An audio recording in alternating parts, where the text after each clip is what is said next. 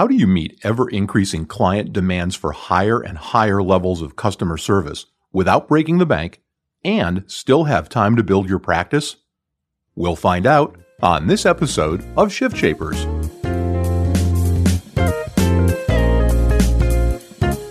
Change either paralyzes or energizes. The choice is yours. You're listening to the Shift Shapers podcast. You're about to learn firsthand from businesses and entrepreneurs who have successfully shaped the shifts in their industries. Get ready to become the change that you want to see. Here's your host and Chief Transformation Strategist, David Saltzman. This episode of the Shift Shapers podcast is brought to you by Captivated Health, a captive insurance arrangement designed specifically for educational institutions. If you have clients in that vertical, you know the healthcare deck has been stacked against them. Today, Captivated Health offers the stability, control, and savings they've been waiting for. For more information, go to www.captivatedhealth.com or click on the company logo on the Shift Shapers website. How can you be the first to know about each week's podcast and get on the list for special listener only content? It's simple. Go to shiftshapersonline.com and click the subscribe button. On this episode of the Shift Shapers podcast, we're talking to Julian Lago. Julian is co-founder and president of a real neat company called Benezon. By way of full disclosure, Julian is a very old friend of mine. He's also a regional vice president with the National Association of Health Underwriters. But we're going to talk to him not about either of those two things. We certainly are not going to talk to him about stories about us being friends for years because those aren't suitable for publication. But we are going to talk about the area of advocacy for plan members because it's a huge need and uh, a whole field has sprung up around it. And I know Julian's been, been studying this for the last five years and has been working diligently to kind of understand what employees need. And so we thought it'd be interesting to chat with him a little bit about it and talk about what you need to look for in your practice and how you might employ some of these same techniques. So with that, welcome, Julian. Good morning, Dave. Thank you. There's a recent Kaiser Family Foundation study that, that is shocking and yet unsurprising. And it talks about the amazing lack of literacy among the population about things healthcare plan related, including such things as rudimentary as the fact that folks still don't understand the difference between a copay and coinsurance. In your study of this field, are you finding that the problem is that rudimentary? Well, to be candid, Dave, I think that it's really not a shocking uh, you know revelation. There, there's still a lot of confusion. You know, in the average member, we've you know we've migrated them from traditional PPO plans to HMO plans, and now they're back to PO, POS type options, and and the vocabulary seems to get more intense, and the average member is really still confused when you talk about what their deductible is. They confuse that with their out of pocket. And, and I know I'm not saying anything that's unusual, but the reality is you add in all the complexities that the ACA, the Affordable Care Act, added to that with um, now qualifying for subsidies and other things. And, and the world has gotten more complex. And the consumer, unfortunately, is smack in the middle of that. And there's just not a lot of outlets for them to really gain knowledge and understanding, although there's a rich desire to. So certainly an interesting dynamic that we're living in right now. Well, and, and yet, as you mentioned, ACA has pushed the plan designs to a point where there's a lot more personal responsibility. And you would think that employees would want to be better consumers and would want to understand this. And yet they kind of need a helping hand to get there because they haven't really been consumers, arguably, since the end of World War II. Is that kind of your finding as well? Yeah, I think you know that's actually you know what we're looking at, and I think as, as, most brokers you know engage members during open enrollment, and and really at any point in time where they try to increase the level of education or understanding, there's just a, a, a desire for information. We talk about you mentioned consumer. We've gone through a whole phase in our industry about consumerism. Well, in many ways, we've asked them to become better consumers, be aware of what costs are, be aware of what their out of pocket expenses. But in some cases, they just don't have the tools. And, and tools, and sometimes have as much to do with a level of education and, and what I call healthcare IQ as it does with actual hard tools that create transparency and other things. So there is a, a need for that consumer to have guidance in navigating this healthcare world. In our discussions off air, your study of this subject has brought you to kind of three key focus areas. And I thought it would be useful if we discussed each one of those in turn. So just for the audience, the three things we're going to talk about, and we'll stop and dig into each one a little bit, is awareness, engagement, and an improvement. So let's talk about awareness first. When you talk about awareness, what do you mean? Why is it important? Well, I think awareness is part of that education component. We talk about general plan questions and things like out of pocket expenses, understanding how those things intertwine with their deductibles and their expectation in many cases, um, members were led to live in a world of co-payments because of the nature of HMOs. As um, some of the newer plans have arisen, the members have asked for more choice. Well, with choice comes in and out of network. So that awareness of how their plan interacts with their real life expectation. And remember, the flip side of that is the action and the engagement with the medical provider team. Unfortunately, so many times the information is just not 100% accurate. When a member calls a doctor's office to verify their coverage, they have to be aware that that team on the other side may not be answering the question, even though intentionally they're saying, yes, we accept Blue Cross or we accept the carrier. Does that truly mean that they're a participant with their particular plans? So they have to be aware that there's just inevitably there's uh, potholes along the way. So we try to you know make sure that that awareness is open that that mindset is set so that they understand there's a whole new vocabulary to deal with. Because to a certain extent they're like the rest of us on any new project. They don't know what they don't know. That's a great point. That's exactly it. They really don't know what they don't know and unfortunately that extends david to both sides of the equation. Even the providers of services have have a long learning curve and in many cases some of the the, the least educated folks regarding healthcare and the needs are the ones that are doing, you know, plan certification or verification of coverage. So there, there is a lot of, you know, areas for the members to uh, be aware of. A lot of potholes for sure. And, and it, while, while those of us who have been practicing in this area for a long time understand that it's not terribly complicated, it's a, it's a, you're right. It's a whole different world for employees to navigate. So the second piece, and we'll circle back and talk about how you knit all these together towards the end, but the second piece that you said you always talk about is engagement. Everybody's got a different definition of engagement and how you achieve it, but what have you learned? Well, engagement, like you said, has has different I guess perceptions.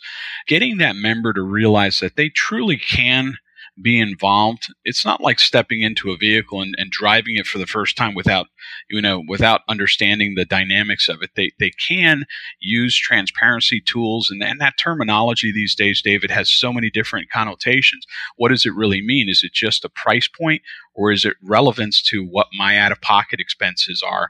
And, um, quality rating also how do we start to see you know the difference between one center of excellence in comparison to a facility that's around the corner from our home. So that engagement of the member to understand those differences, understand second opinions that are necessarily going to be required by that. So we really have to have them start to take ownership of that. And in many cases, that happens alongside with a good concierge service, a healthcare advocacy team that will personalize that support for that member the holy grail seems to be we talk to an awful lot of people on the podcast about engagement.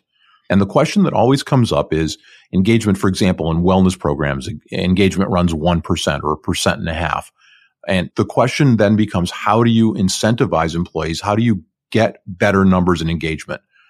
Is it just letting people get whacked in the butt with a bill they didn't expect and then they get religion? Or can you do things proactively? Well, here's the interesting dynamic. I, you know, I'm, as as with yourself, Dave. I love following trends in the industry, trends outside our industry, do with technology.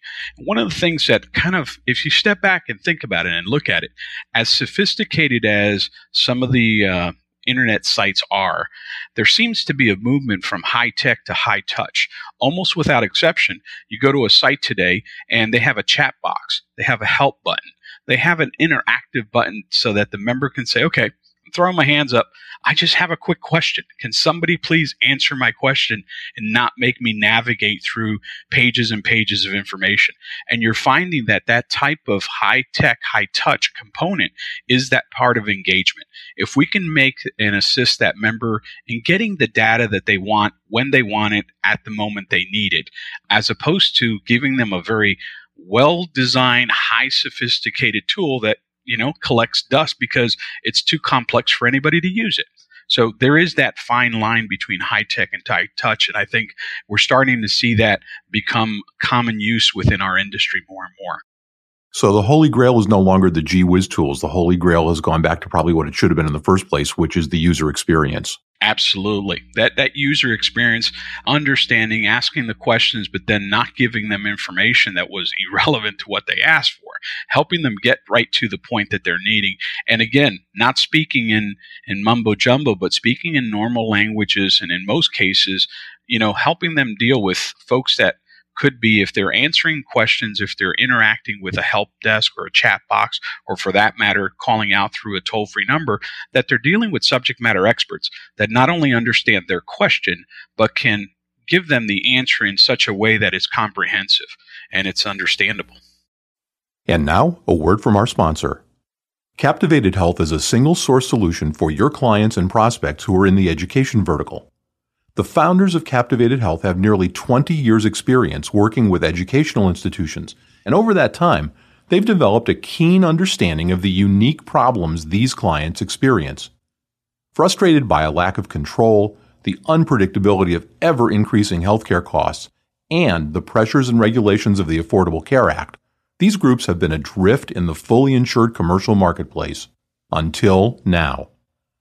Captivated Health has built a program that solves those problems, and it does so with virtually no disruption to faculty and staff while saving clients millions of dollars. We wanted you to be among the first to know that Captivated Health is building a national distribution partner network so you can bring this cutting edge solution to the educational clients you advise.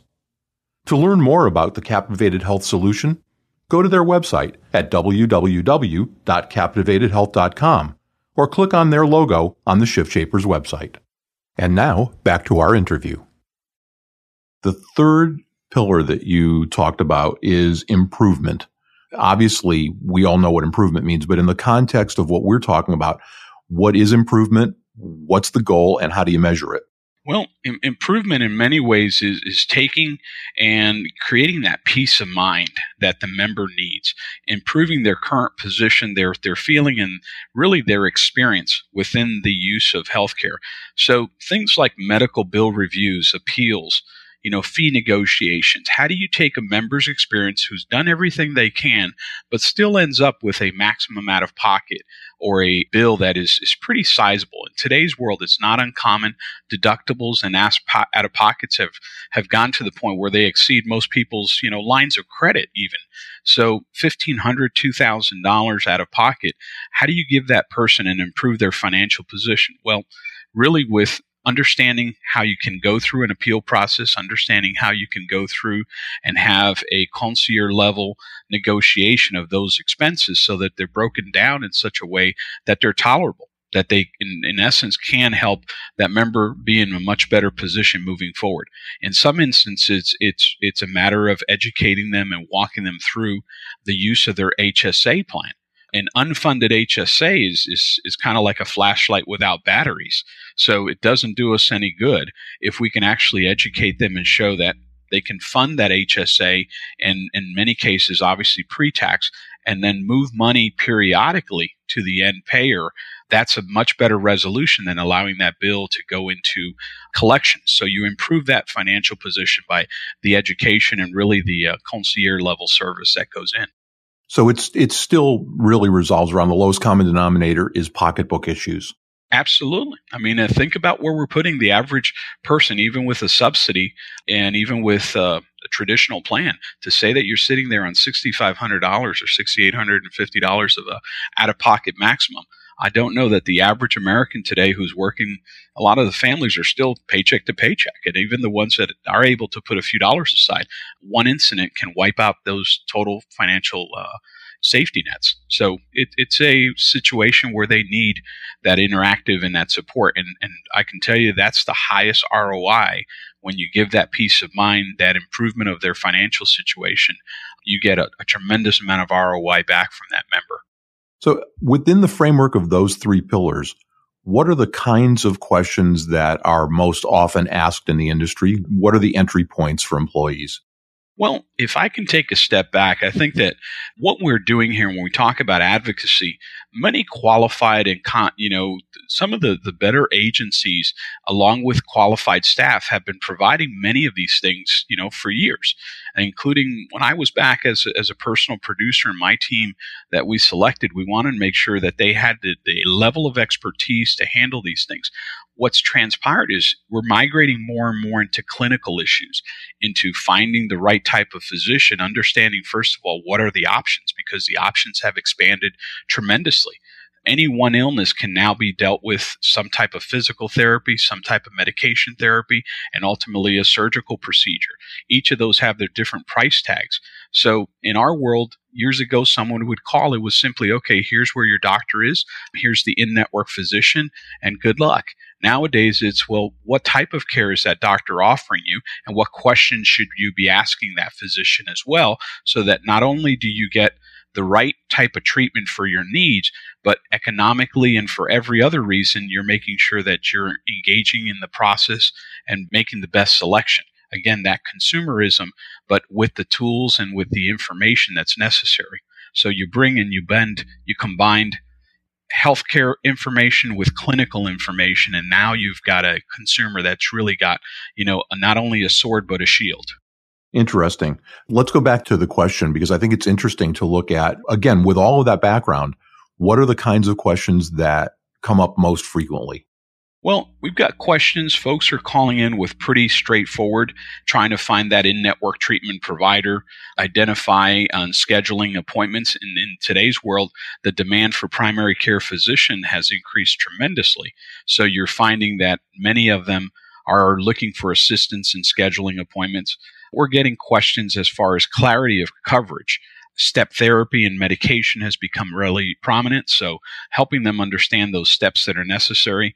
But in many cases, the questions start off as a rather mundane question and then escalate into understanding how my insurance plan is going to cover this. And most importantly, what are my out of pocket responsibilities going to look like? So those are the type of things that we'll see in any typical call in to an advocacy line. So if I'm a benefit advisor, I've traditionally had my staff do a lot of this kind of advisement. Why can't I just continue to do this in house? Well, that's a great point, David. In, in many cases, agencies will find some very qualified individuals, their account managers, or even have a dedicated team.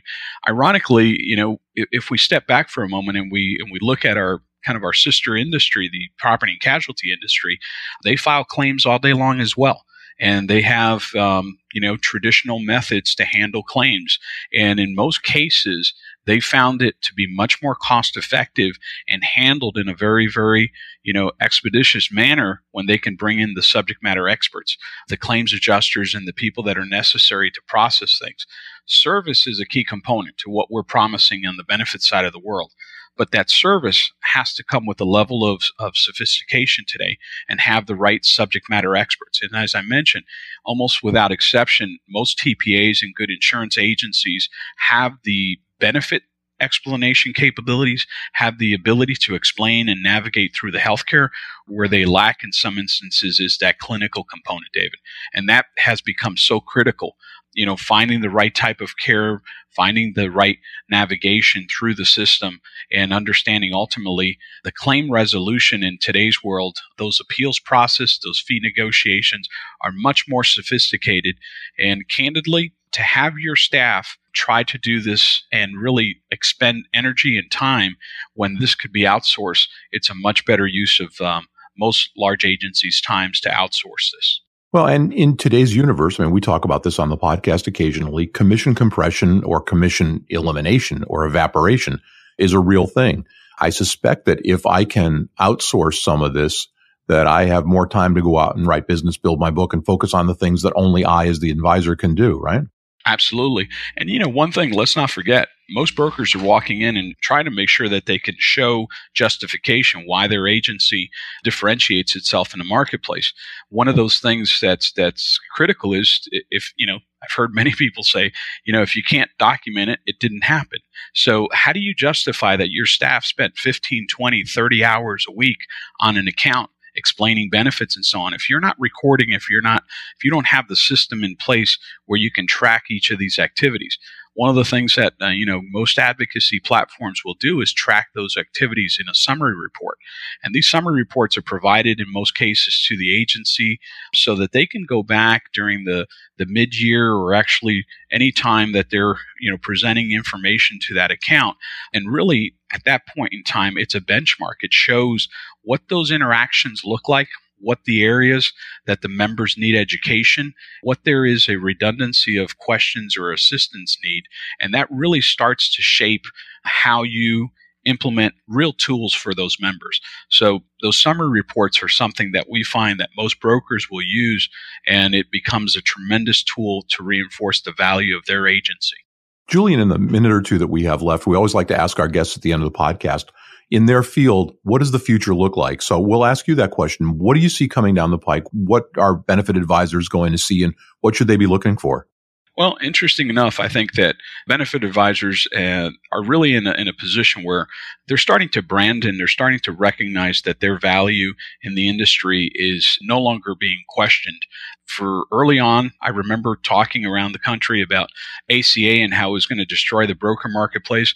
I think there has been a weeding, but these brokers and agencies that have really stepped up and, and garnished larger chunks of the business are recognizing that they're bringing value proposition in today's mark consumer is expecting 24 hours a day, seven day a week support.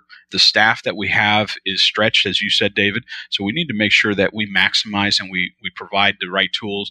But ultimately, where the industry I see it going is such that we can interact with that consumer at a level where that consumer's experience feels that they can recognize that they now have the tools in place to improve their healthcare needs. This ultimately, at the end of the day, is going to improve the retention and really help with that relationship that that broker is establishing.